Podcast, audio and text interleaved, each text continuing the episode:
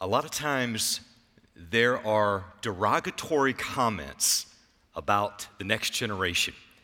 And here's what I can tell you people will either live up to or down to the expectations that are placed on them. We just got led in worship. Amen. I am so proud of the young people. I'm proud of those who are investing in the next generation. They did an incredible, incredible job. Praise the Lord. So, Lord willing, at this point, each of you coming in have received a copy, bound copy of all of our This is the Gospel material. Um, each household was to receive one copy of that. If you all would like additional copies for your friends and your family members, your loved ones, neighbors, co-workers, anybody like that, um, those are available. They will be for sale in our bookstore, and basically they are seven and a half dollars a piece. Okay, and let me let me tell you where this is going that is covering the printing cost and production, but there's also about two, two and a half dollars in there that's simply going back into getting the gospel out. Everything that comes in on this is about getting the gospel out. It is a wonderful investment on that. So put them in as stocking stuffers this year if you would like. That will be great. So before we go too far tonight, I want to kind of give a special thanks to a number of people from Stephanie Bennett and also Brian Kelly and Lon and Iron Mike. I don't know why Iron Mike's name got to be Iron Mike, but that's how he was introduced to me. Um, also, Milbra, all of those who were in the editing and getting everything laid out for all of these materials and getting these printed and in your hands. There was a lot of work that went into this, so I want to thank all of those of you who are involved in that. So, tonight is an overview of how the This is the Gospel curriculum is not only effective in evangelism, but also how it can be used in your life in helping further establish your walk with God, but also in discipling others. It is about knowing Christ and about making Him known. If you were to look on the front cover of everything, it says, This is the Gospel, and then under it, it says, A guide to relationally centered discipleship. You're going to hear about relationship probably 50 times tonight. Before we're finished, it's coming up over and over again. And our reasoning in this is instead of us just coming through and saying, here's the, the disciplines that you need to do, rather, we're focusing back on the relationship and helping people understand how the spiritual disciplines align with that to help us so that we know God and we are making Him known. So, all that being said, open up, if you would, into the introduction. I'm going to kind of cruise through a lot of this material. My goal tonight is basically to help everybody understand how the material works together so that you can more effectively use it in your life as well as uh, in helping disciple others. So, introduction, first section that we are in, basically it sets up some foundational ideas. It explains a number of key pieces.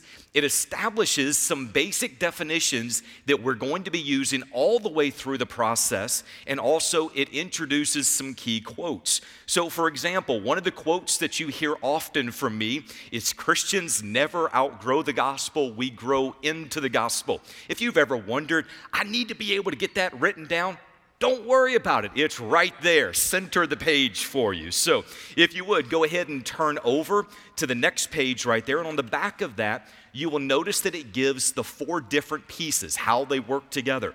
So, that is the gospel, that is part one. It provides evangelism training, essential theology, and a simple gospel presentation. Then the relationship, which is part two. It is a follow up resource that guides a new believer through their first week with Christ. It's also a fantastic resource for a person who is saying, I was never discipled whenever I came to faith in Christ. I, I came to Christ, I got involved in the church, but nobody actually discipled me. This is a wonderful resource for you to walk through yourself. Also, the pursuit, that is part number three. It is a month long devotional guide that emphasizes four critical components of discipleship. A disciple is someone who pursues Jesus by loving God, uniting with believers, serving the world, and entrusting the gospel. And there is one week dedicated to each of those four topics. The final part here is the journey. That's part four. It is a 14 part mentoring guide. Say you lead somebody to faith in Christ, but you want to continue to meet with that individual, you want to pour into them, you want to help them understand a framework for what it looks like to walk as a believer. That's what the journey is about. 14 parts to help walk you through. And I'm going to share how all of these pieces flow together tonight. So look at the next page how to use the guide. There's four parts that are mentioned there. That is, it can be used for personal growth as a disciple. You can use it yourself. It can be used for one on one training and discipleship for small group training, as well as I have used this and given it to a number of pastors, and they use it laying a foundation for discipleship within the local church. If you want to find more messages, maybe on the gospel, about gospel living, about gospel theology, about sharing the gospel with skeptics, about how to live out the gospel in daily lives, there's the website that's at the bottom there. This is the gospel.com. Next page, table of contents that's a table of contents. Nothing overly exciting on that page. Let's keep moving right along. All right, so we get into the gospel, and these are the parts that we have been covering in the last several weeks. We talked about critical components of the gospel. And if you'll remember, I said take a lot of notes, but at the same time, know that I'm going to be giving you a printed copy of pretty much all of my notes. By the way, I don't know if you all know this or not, but whenever I do messages, I write in full manuscripts. So basically, somebody could pick up one of those manuscripts, and by the time it's done, it's about 95, 98% of what I'm going to say. Unless God brings up something else on the spot, on that case, you just need to take some notes. But anyway, this is critical components of the gospel. We've already covered this together. If you remember, there's three critical parts. The gospel is empowered by the work of God's Spirit. Second, the gospel is grounded in the truths of God's word. And third, the gospel is spread by the witness of God's people. So now at the bottom of page 12, how will the gospel reach the ends of the earth? God's spirit, God's word, God's people. God's spirit, God's word, God's people. All of that is there for you. Then we went into the principles of gospel preparation. That was the four soil types. And you'll remember each of the four soils represented a condition of the human heart and its receptivity to the gospel message. So, also, each of the soils shows a different level of preparation by the Holy Spirit. We talk, talked about the hard soil. Some people do not understand the gospel. We talked about rocky soil, page 14. Some people do not understand the cost of following Christ. Then there's thorny soil. Some people want the world more than God. And then there is good soil. Some people are receptive to the gospel. Now, in each of those different soil types, we talked about if you recognize a person at this level, here's how you respond for that person. Here's how you guide them. Here's how you're not lagging behind what the Spirit of God is doing, and you're not running ahead of what the Spirit of God is doing. All of that material is right there for you. So if you would now turn over to page 18. This provides a simple gospel presentation. You will recognize each of these six statements as what I cover every single time I share the gospel. Now, I've shared with you all before why I go over the same pieces every single time, but let me share it for you again. I want it to be that you all have heard the gospel presented so many times that when I start a statement, you can finish it in your mind because you've heard it so many times. I don't ever want you to be in a place where you are talking with a friend or a coworker, someone, and they're asking for the hope that you have in Christ, and they ask you to explain the gospel, and you draw a blank. I want it to be that it is so ingrained in your mind that you wake up in the morning and you're saying, Humanity was created for relationship with God. Our sin separated us from that relationship. There is nothing that we could do to make things right. But Jesus did for us what we could not do. He died on the cross to pay the penalty for our sin. He rose from the grave three days later that we might have life. And He offers eternal life or a reconciled relationship to those who repent of their sin by placing faith in Jesus Christ. That's the simple gospel message. So, in order to help with that, not only is it in your notes here, but you'll notice that in all the racks coming in and out of the entrances of the building, there's little tiny gospel tracks. Watch this. You just fold that little joker down like that, slide her right in your pocket.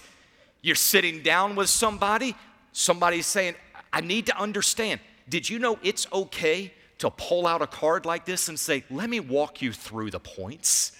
It's okay to do that. Those are fantastic to leave when it comes to a tip at a restaurant. But let me say, do not leave this in exchange of the tip. You leave this, put a nice tip with it. Amen? Amen. Don't be those kind of Christians. Amen. Amen. All right. So the next one here is an expanded gospel presentation on page 19. You've heard me go through those statements many times, but I wanted to give an explanation of what I'm talking about under each of those. We're actually going to come back and cover that right at the very end. So let's keep going at this point. The next section that you'll get to on page number 20 is going to be the relationship. Remember, it all comes back to relationship with God. So if you look on page 22, there's some introductory information talking about this relationship. And remember, this is a seven day devotional guide to help a person, if they're a brand new believer, help them understand what the Christian life is supposed to be, get them on the right track. If you remember, one of the things I've shared is often we would share what could only be considered evangelical Catholicism. And that is, we tell people it's all about relationship. We tell people that you were saved by grace through faith, that you enter this relationship with God. And once the person's in, then we say, and here's everything you need to do to be a good Christian. But we never help them understand how those things fit into knowing Christ and making Him known. So, on this, look at day number one. We start with what is my new identity in Christ? Did you know if somebody never understands who they are in Christ, they will constantly fight the same battles, the same demons, the same issues in their mind. They will see themselves for 20 years down the road as the person who was there before Christ instead of who they are now in Christ. They need to understand their identity. So if you look on the bottom of page 23, it says, Who are you? You are the salt of the earth. You're the light of the world. You're a child of God. You are a part of the true vine. You are Christ's friend. All of these passages that say, This is who you are. Let the Word of God define you. Don't let the world define you. And by the way, don't even try to define yourself. Let the Word of God define you. So, day one, it talks about what is my new identity in Christ. And at the very bottom, you'll notice that there's a little section. It's in a black, um, I don't know what you would call it, almost like a ribbon that goes along the bottom of the page. And it says, A major part of Christian living is beginning to see yourself from God's perspective. Take time to highlight the verses that mean the most to you. So at the bottom, there's almost like a little piece to help people understand this is the big point of what's going on with that particular page. So if you were to turn over to page 24, talks about what is eternal life. Whenever I preached in view of a call, I preached from John 17, 3. I believe this is like a life verse that God has pressed into my heart. This is eternal life, that they may know you. Eternal life is to know God. Eternal life is relationship with God. So, in this, Look at about midway down page 24. If eternal life is to know God, how do we get to know Him? God must reveal Himself. Did you know if God did not reveal Himself to us, we would have no idea who God is? This is just basic theology, but it starts to get us on the right path. That is, we are dependent upon God for His mercy, for His grace, even the revelation of who He is. If He did not reveal Himself, we would never figure Him out. The next part, we must believe what He has revealed, and then we must spend time with the revealed one.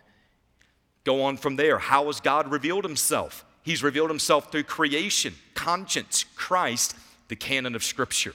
This is just helping somebody understand what eternal life is and how we grow in it. Then, if you would, go over to the next page, page 26. What is the goal of the Christian life? I cannot tell you how many people I have taught this particular lesson to that they said, I've been a Christian for 15 years, 20 years, 30 years, and no one ever told me what the goal was. It was almost like the goal was just go to church, be a good moral person, read the Bible, make it up yourself. If God sent his son that we might have relationship with God.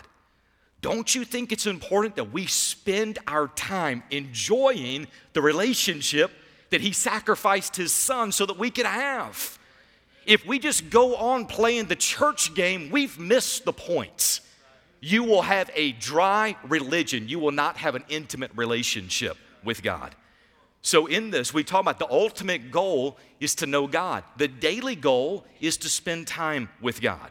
It's in this section that we begin to introduce the disciplines of the Christian faith and how they lead back towards the goal.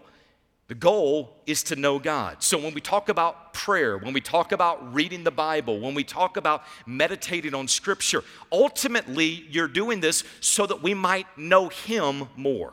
Go over to the next page day number four. And by the way, there's a lot of emphasis on the front side of this, and it gets a little bit less towards the back. So, day number four, what does it mean to be a disciple of Christ? If we are to be disciples who make disciples, we need to know what a disciple is. A disciple is someone who pursues God or pursues Christ by loving God, uniting with believers, serving the world, and entrusting the gospel. If you notice on page 28, it even breaks down some of the ideas, it fleshes out what those ideas are all about. Now, that same page is now going to be critical. I will bring it up in a few moments when we get into the pursuit. Because in the pursuit, that is the second book that is in this section. That's now talking about what it looks like to love God, and an entire week is dedicated to loving Him. Go over to the next page, page number 30. How do I study the Bible? If we're to spend time with God and getting to know God, we're going to be spending time in His Word. So on pages 30 and 31, it talks about how it is that we study. Scripture is God's Word. The Holy Spirit enables understanding. Scripture interprets Scripture. Context unlocks meaning. We, we provide all of those things. Now, let me pause here for a moment. Here's why it is so important that all of this information is sitting in week number one. A lot of people have zero, and I do mean zero, church and biblical background that they are working from. And when you lead them to faith in Christ and you think they're gonna figure out the next part, you are sadly mistaken. So, from the very beginning, I want people to begin to understand if the Bible is God's word and it's a God's revelation of himself to humanity, how do I study it? How do I get into it? A, a piece that God's brought into my mind many times is read the word for depth, not distance.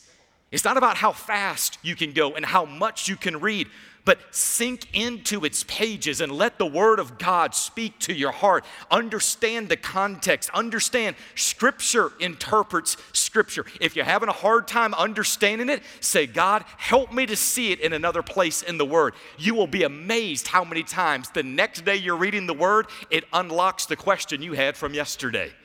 Just trust the Spirit of God and the Word of God to do an amazing work in your heart. So, going on from there, we talk about day number six why should I attend church?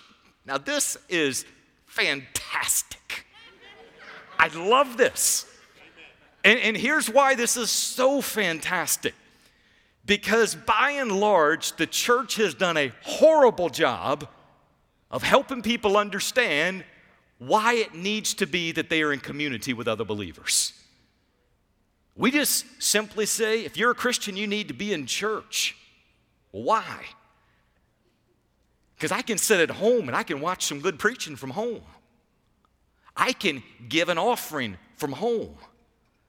I got YouTube like everybody else. I can worship from home. So, why is it that we need to be together with the body of Christ? That's what day number six is about. Look, if you would, third paragraph down. Here it is in bold print. Part of your growth in Christ only happens when being in community with other believers. If you have a desire to become everything God created you to be, to grow in your walk with God, there is a part of your growth that only happens in community with other believers. Also, notice the six pieces. When you're together with other believers, it's a place to connect.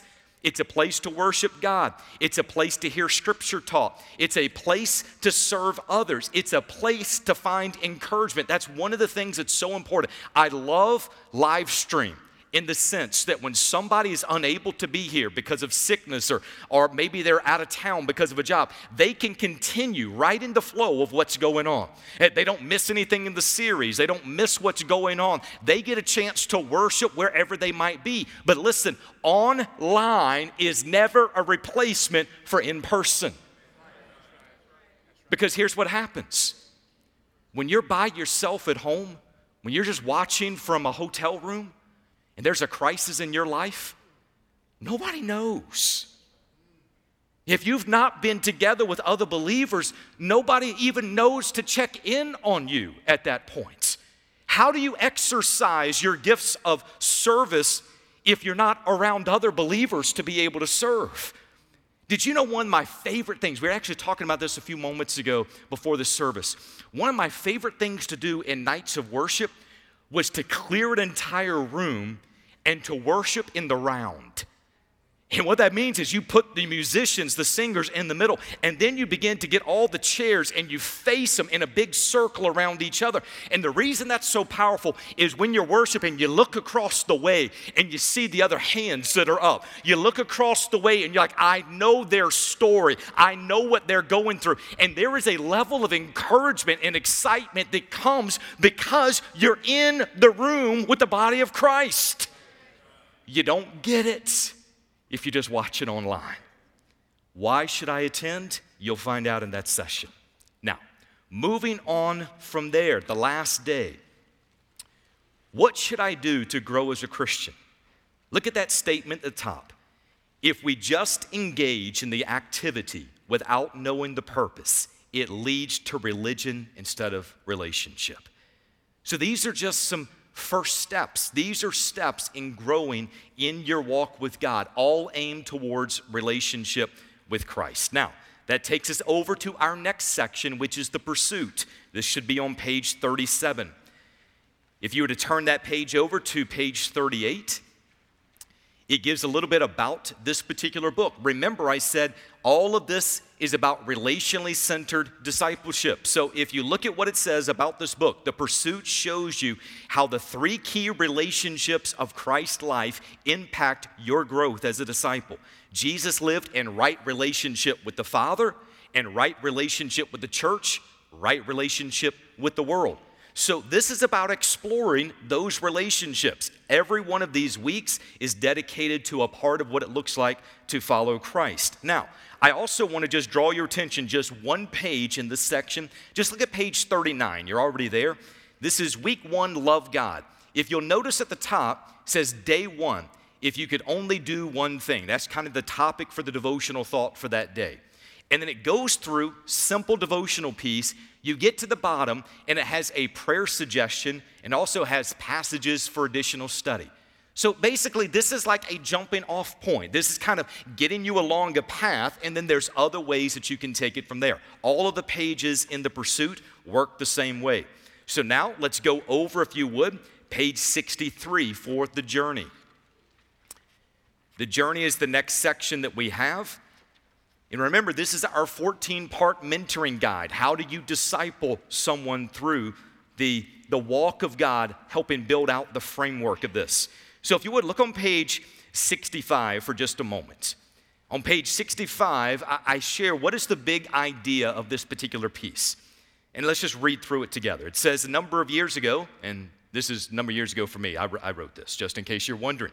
Okay, number of years ago, I purchased a small indoor tent for my daughters. The package contained 12 short poles, 14 long poles, 21 connecting brackets of various shapes and sizes, a colorful canvas, a small bag for storage, and no instructions for assembly. I laid all the pieces in front of me. I could see the picture on the box, but I had no idea how to assemble it correctly. I connected and disconnected poles. I turned, bent, twisted, and forced brackets into place. I jammed pieces together, hoping the final product looked remotely like a tent. Finally, after more than an hour of trial and error, the tent was assembled. It was a frustrating experience. Now, that analogy describes how many people approach Christianity. When they open the Christian box, it's filled with great things God, the Bible, Jesus, prayer, church, preaching, worship, baptism, communion, serving, giving, the whole list, and no apparent instructions. How do they work together? I don't know if you all have noticed, if you've been a Christian for more than like a month, there's a lot of stuff you can be doing in the church. There's only so much time in the day. So, how do you focus those things towards the goal of knowing Christ and making him known? That is what this entire section is about. It's about building the framework by which the pieces of Christianity will be resting upon. So, if you would, turn over for just a moment, page 66. You will notice on 66, it says what is going to be covered, and there are 14 different parts. Notice that every single one of these is a question. So it begins with what is the gospel? At this point, everybody should be able to understand what is the gospel. Now, if you'll notice on page 67 at the top, it gives a big idea, then it explains the pieces. Now, if you would turn over to page 69, top of it, same, there's another question, but there's also a big idea. That big idea is Christianity is about relationship, and it explains the relationships more. Now, if you would, turn over to page 71. The question is, what are the basic goals of the Christian life? You'll see there's now a big idea, but then it has review. Under that, all the way through the rest of the relationship, there's going to be that big idea from all the previous lessons is now going to be repeated at the top section. That way, when you're sitting down with somebody and you're saying, All right, let's remember what we've covered so far. You don't have to turn to every single one of the pages, it's all right there for you. This is user friendly. I'm thinking of you. Now, honestly, I, I just want things to be as simple as possible. And there's another part, and that is by repetition, we learn things more. So it's all sitting right there on top. Now, if you would like, go all the way towards the very end. I believe it's on page 93. This is part 14. What should I do with what I've learned? At this point, somebody would have gone through the relationship, the pursuit, and now they're finishing out on the journey. What do I do? You are to entrust to others what God has entrusted to you. Disciples making disciples. It's never intended to end with us. There's another person, another family, another generation who needs to hear and understand what the gospel is all about. Disciples making disciples. Now, if you would, turn over to page 95, and I will quickly hit this and we will be finished. There are a number of appendices that are here. One of these is Bible basics. I, I wrote this, if you'll remember, writing from Las Vegas, and many of the people that we were reaching had zero church background. The first time they ever walked into a church is when they walked into our church in Las Vegas. Uh, we've had times, just, just to show you where this is at, we've had times where somebody got their first Bible and they came in and they said, my Bible has these books. What does yours have in it? They didn't know there's 66 books in the Bible. I've had people put notes in the offering plate, and what the note said is, You all keep passing this plate, and people put money in. Could you explain to me what that's about? And I contacted them about what giving was about. They're like, That sounds like a great idea. Can I do it? Yes, you can. when we take things for granted, there's other people who have no idea what we're talking about. we speak sometimes, it's been referred to as Christianese. It's almost like you got to be in the club to understand the language. But what about the people who are never invited into the club yet? What about those that it's their first time walking in and they're just like, I don't know what you all are talking about, but I love Jesus and he changed my life. Could somebody help me? That's what the appendices are about. It's providing some basics for people, regardless of where they're stepping in, so that they're able to look back and say, I don't know what that is, but let me see if it's covered in the back. So we have an inductive Bible overview that's in the back, how to study Scripture. There's interpretational principles that are back here. There's a basic overview of theology on page 99. There are biblical terms connected to theology on page 100 and following. Like, for example, here, here's a great one. If you look, second word down is apostle. So let's say, for example, you are a brand new believer, you've never owned a Bible before, and you're reading one of Paul's letters and it says, Paul, an apostle of Jesus Christ. Well, what's an apostle? Unless you know, you get lost before you even get started. So many of these terms are there with a basic definition behind them. And then from that, you'll also notice that on page 102, there is foundational beliefs for Christianity. Then it's expanded beliefs for Christianity. And then let's move very quickly over here. You'll also notice that on page 107, there is a gospel tract. The same tract I just showed you a moment ago. We included it in this because a lot of times around the world, people are not able to have access to the tracts. So we wanted to give it to them so they could put it on a copy machine, make all the copies they want, and be able to share it with others. So turn one more page, and here's appendix number nine the expanded gospel presentation. This is where I want us to end this evening. You all have heard me go through the gospel many, many times. But at the same time, it is really, really important that we not only can give the statement, but we understand what is behind that statement. So, for example, you and I are created for relationship with God. That's not just a statement that was pulled out of nowhere. That's about going back into the Word. You go back into Genesis chapter 2 and 3, and you find that Adam was created in the image of God and given the capacity for relationship with God. You find there's conversation, communion, cooperation, there's partnership that is happening prior to the fall.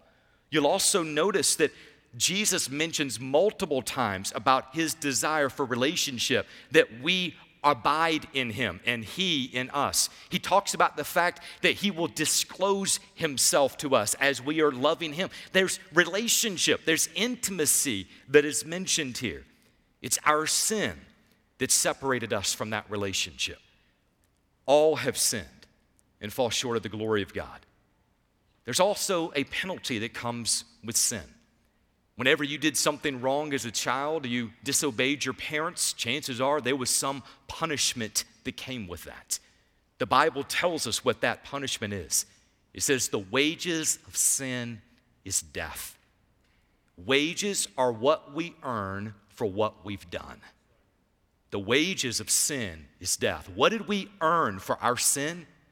We earned death, we earned separation from God. There was nothing that we could do to make things right. Many people believe their good deeds will make them right with God.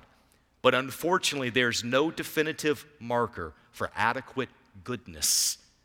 How good is good enough? Does God accept 75% goodness? Does He grade on a curve?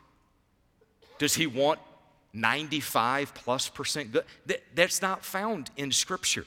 But what we do find is the issue here is not about what we might do to be good to earn God's favor. It is what Jesus has done for us that enables us to be right with God. The Bible helps us to see our problem is not lack of goodness, our problem is the effect of sin. We could never reconcile our relationship with God because sin brings death and deception.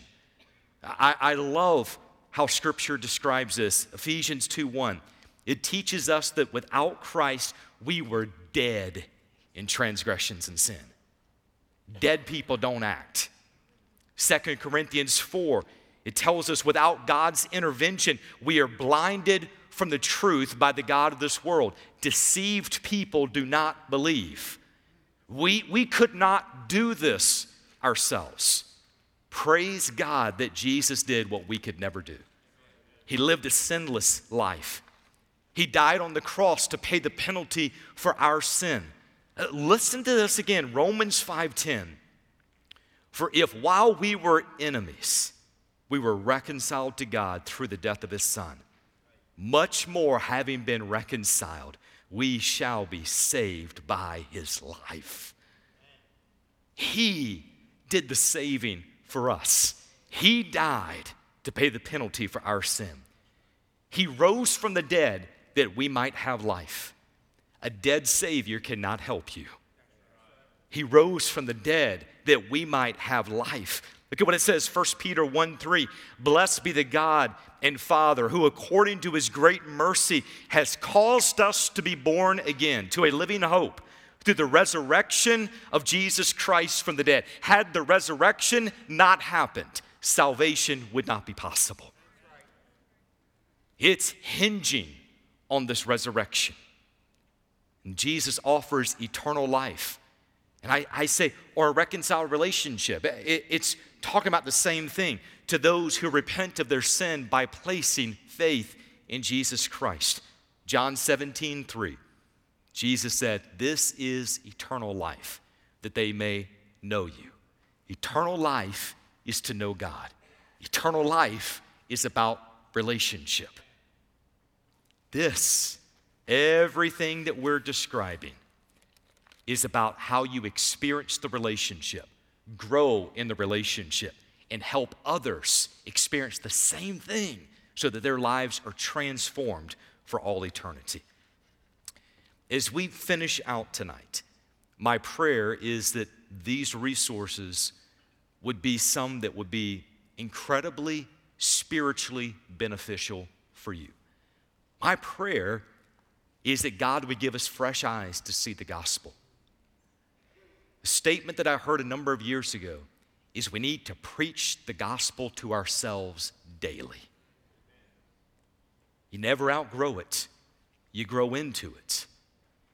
The further we explore the gospel, the more we find that everything is flowing out of this intimate relationship with God. And when that relationship is strong, it is amazing how God addresses the other issues of our life. When that relationship is suffering, you'll never get your hands on everything else going on around you. You're just playing catch up the whole time. God transformed my life. Summer of 1994, in a hotel room in Clemson, South Carolina.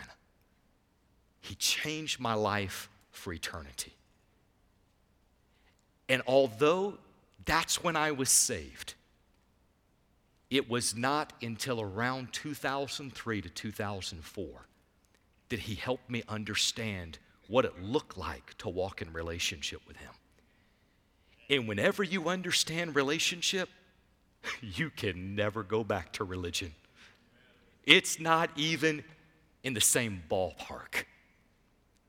God wants to transform and continue to transform the lives of his people.